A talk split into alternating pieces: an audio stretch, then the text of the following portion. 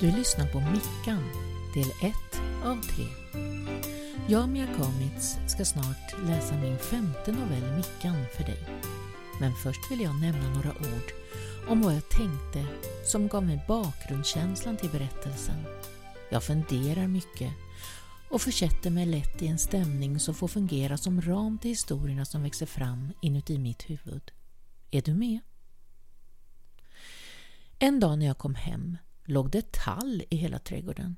En gigantisk rak, fin och lastgammal tall som barnen haft sin gunga i ifrån en högt sittande gren. Det gav dem en hisnande höjd och en svindlande fart. Hela somrarna hade den gett oss skugga och mängder med hårda kottar att räfsa. Och om inte, kliva på med bara sommarfötter i ett annars mjukt och frodigt gräs. Det är fasligt vad ved och grenar det blir, bara från ett enda träd.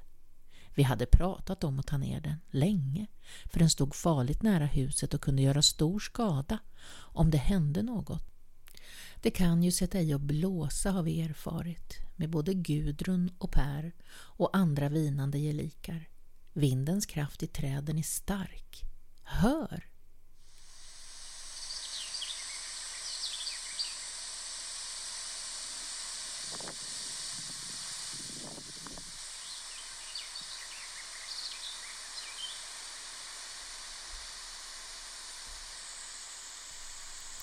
Ändå blev jag förvånad.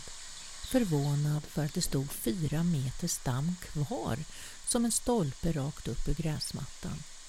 Min käre make hade sparat den med uppsåt att snida en totempåle med spännande och med största sannolikhet groteska anletsdrag. Han hade dessvärre inte hunnit komma igång med sitt besynnerliga projekt innan en hackspett med frenesi börjat hacka det ena hålet större än det andra i Polen. Tur kanske, med tanke på att han annars skulle lagt ner en massa arbete helt i onödan. Hackspetten hade nog inte gjort skillnad på eventuella konstverk om det fanns godsaker att hämta inuti den gamla stammen. Först blev Polen Smålands största klösbräda för katterna. Efter en säsong föll all bark av och stammen blev slät och förlorade sitt syfte. Idag är det just på grund av dem en fågelmatare. Katterna tog så många fåglar som kom för att äta frön under vintern att min man borrade och monterade en hel massa avsågade kvastskaft i stammen där vi kunde göra fast fågelmaten. Fåglarna kunde sedan sitta tryggt på avsevärt avstånd från tre diaboliska smådjursjägare och äta sig mätta. Jag är förmodligen den enda människa som behöver stege för att fylla på med fågelmat. Kvastskaft kan användas till mycket. Det är lustigt vad vissa saker, små ting och detaljer kan ge uppslag till idéer och i mitt fall noveller. Du kommer att förstå vad jag menar när du lyssnar på min femte novell Mickan. Där säkert, bara av en tillfällighet, just ett kvastskaft får en avgörande betydelse. Mickan är en produkt av den där känslan livet är ingen dans på rosor. Tänk vad lätt det hade varit att leva om man fick precis vad man ville hela tiden eller hade planerat för. Men så mycket kan komma emellan något eller någon annan kommer i vägen. Påverkar utan särskilda intentioner men med enorma konsekvenser. En chans och ett tillfälle går en förlorad och det blir aldrig som man tänkt sig. Det är något som man kan vara alldeles säker på. Men det behöver inte alltid vara till det sämre, även om man i stunden tycker det. Det är som slumpen. Hade jag gasat lite mer hade jag kanske inte bara sett den där älgen, rådjuret eller vildsvinet på avstånd utan det hade dykt upp och överraskat mig precis framför bilen och hade kunnat orsaka någonting riktigt illa. En annan gång, då jag bara släppte lite på gasen i nedförsbacken för jag hade kört länge och var snart hemma.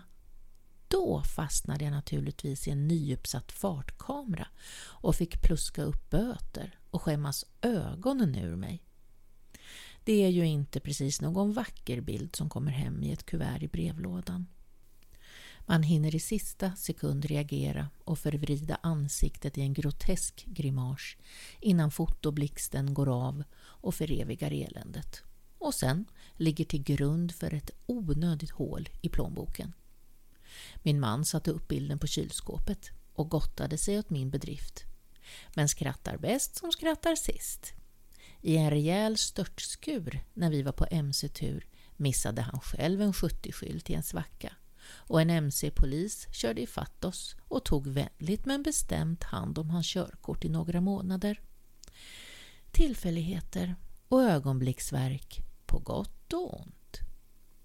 Det är just de där små tillfälligheterna som gör att jag till slut befinner mig just där jag är i livet. Ofta är det också så att om någon ställer frågan om jag ångrar någonting när jag ser tillbaka på mitt liv så är ju svaret självklart nej. Det har nämligen format vem jag är och allt jag ändå fått med mig på vägen. Det som blev, blev och det fanns en mening med det. Nu sitter det kanske någon som lyssnar och tänker att de inte alls håller med. Allt som händer och sker oförhappandes känns inte försvarbart. Då förstår jag dig. Jag kan till exempel påminna mig själv om hur jag kände och mådde när jag i tredje månaden fick missfall. Det var samma vecka som jag skulle gifta mig och förberedelser av lycka var i full gång. Vi fick bland annat en vagga i bröllopspresent. Katastrof. Då? Men tänker jag på de underbara döttrar som jag senare fick lägga i den vaggan sätter det händelsen i ett helt annat perspektiv. Hade mina barn blivit just dessa små töser och min första graviditet hade lyckats? Nej. Skulle jag vilja ha några andra barn än de jag fick? Såklart inte. Livet är en process. I stort och smått och det är sannerligen ingen dans på rosor. Uttrycket stämmer egentligen alldeles på pricken. För skulle jag få för mig att dansa på rosor skulle jag bli varse alla förfärliga taggar som skulle borra sig djupt in i mitt kött. Aj! Men det skulle vara vackert och dofta gott medan jag led. Jag försöker att ta vara på de små ögonblicken som glimmar förbi. Små stunder av vackert, kärt och behagligt. Sådant som jag kan le inför och få lite ny kraft och energi ifrån. Jag är ganska bra på att skapa små oaser av trivsel och något vackert att vila ögonen på istället för att bara drunkna i det omöjliga, ouppnåeliga eller ibland bara tråkiga. Vad mer kan jag göra än att prioritera, balansera och försöka hålla en sån kurs så att jag inte tappar förståndet eller geisten? Det blir tillräckligt bra ändå. Med lite skit i hörnen eller oputsade fönster. Listor kan fungera. Värdera sina åtaganden. 1, 2, 3 och så vidare. Jag får också vara beredd på att kanske inte hinna allt. Du minns vad jag nyss sa om att det sällan blir som man hade tänkt sig. Omvärdera, stryk och tänk om. Försöker jag ändå envist hålla mig till en kapsejsande tidsplan, i det här fallet listan, är det dumt att misslyckas. Jag får ett sämre resultat och sätter hälsan i farozonen. Saker och ting löser sig oftast, men nuet blir snabbt ett nyss och jag kan gå miste om något bra i stunden. En annan gång måste jag vara klok och tacka nej till ett tillfälligt erbjudande och tänka att det går fler tåg om jag är förståndig nog att avstå en del. Det finns bara 24 timmar på ett dygn och livet är förhoppningsvis långt. Ofta kan jag känna mig som en urvriden disktrasa efter en hård dag eller vecka. Och jag säger hård eftersom vår tillvaro är det. Rakt och skoningslöst, ofta utan fändrar eller skydd, slår verkligheten emot mig. Men om jag lär mig ducka, vara lite smidig och anpassningsbar, då går det ofta vägen i alla fall. Urvriden och sliten, men förhoppningsvis inte bitter och uppgiven. Det försöker jag akta mig ifrån. Bitterhet och offerkofta. Det är då någon annanismen är på visit att det känns som om sakers varande är någon annans fel. Skönt att unna sig att tänka så ibland. Men då är jag lätt fast. För hur var det nu igen? Vem hade makt att förändra en så lite i mitt liv? Just det, det var jag. Endast jag och ingen annan, död eller levande, än jag. Jobbig insikt, men ack så sann. Och vems liv är det jag har huvudrollen i? Mitt eget. Det kommer sällan någon prins på vit springare till undsättning, även om min prins gör sitt bästa. Men jag tycker faktiskt att det blev stor skillnad sedan jag började förhålla mig till min samtid istället för att tro att den skulle förhålla sig till lilla mig. Jag kan inte ändra på olycka och tråkigheter men jag kan brottas med mitt förhållningssätt till det besvärliga. Jag kan fundera på och känna efter vad som torde vara bra val och rätt val, för visst vet jag ofta det innerst inne. Även om det är tuffa beslut och kräver hårt arbete eller uppoffringar. Inte mycket är gratis eller enkelt. Sällan en dans på rosor. Eller just precis det. Det smärtar och kostar på. Men annars sker ingen förändring och jag fortsätter att vara missnöjd. Det får Mickan i min novell erfara. Det är när jag känner mig sådär urvriden som det kan vara nödvändigt i paus och reträtt in i musikrummet och min bubbla av vilsamt skapande. Här kommer ett stycke som jag har tillägnat Mickan. Vi lyssnar till det innan vi fortsätter.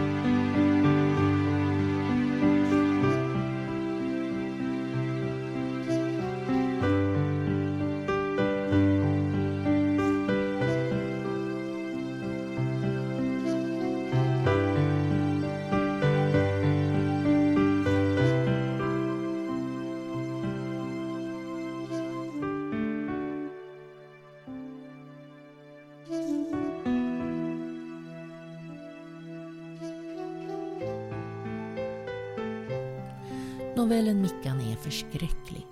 Det är nämligen förskräckligt om man inte har modet eller söker möjligheten att sträva mot eller lyckas förändra det som man vet är bäst för en och man helst önskar och vill. Det är plågsamt och kan leda till en negativ spiral rakt ner i det allra mörkaste. Ju längre man låter det gå, desto svårare blir det att vända uppåt igen.